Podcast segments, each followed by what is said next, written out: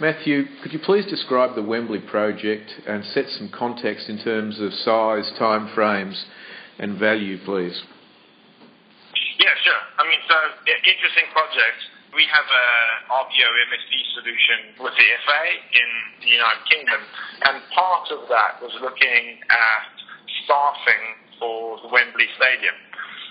As part of our solution for the FA, we how could we support them better with the regular events that are held at Wembley Stadium, whether they be music concerts or whether they be you know, football games, etc. And the, the area that we looked at first for, for Wembley was what they call Wembley connectors, and they're the people that greet you when you get to Wembley, tell you where you've got to go and sit, um, they're the people that administer the boxes within Wembley, etc., etc. And at an event, Wembley would normally have around about 150 of these connectors um, within the stadium, and they are essentially temporary workers.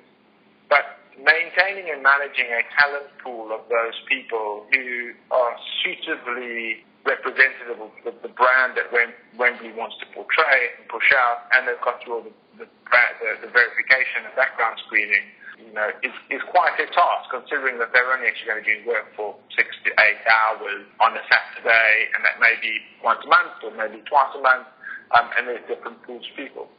When we looked at this as, a, as an initial problem for Wembley, we were looking at how do we drive real efficiency through this so that we make it a cost-effective solution, um, but it, it maintains that high level of quality uh, for for Wembley.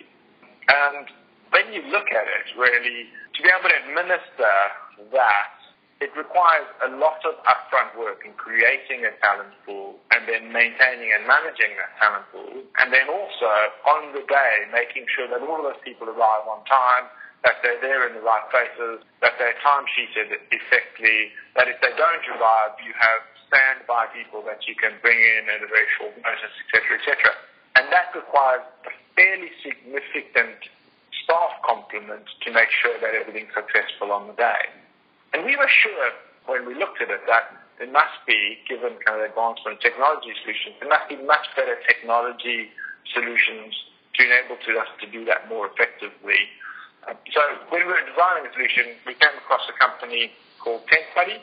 And the, the good thing about the TempBuddy solution is once we had recruited and put all of these people into a talent pool. What TempBuddy allows us to do is communicate with that talent pool very quickly and very effectively and essentially allocate people to the event in a very short space of time. So the utilization of TempBuddy and also our own internal systems that we utilize for doing background verification and maintenance of those talent pools of people has meant that we've now got a very, very effective and efficient solution that we deliver to Wembley.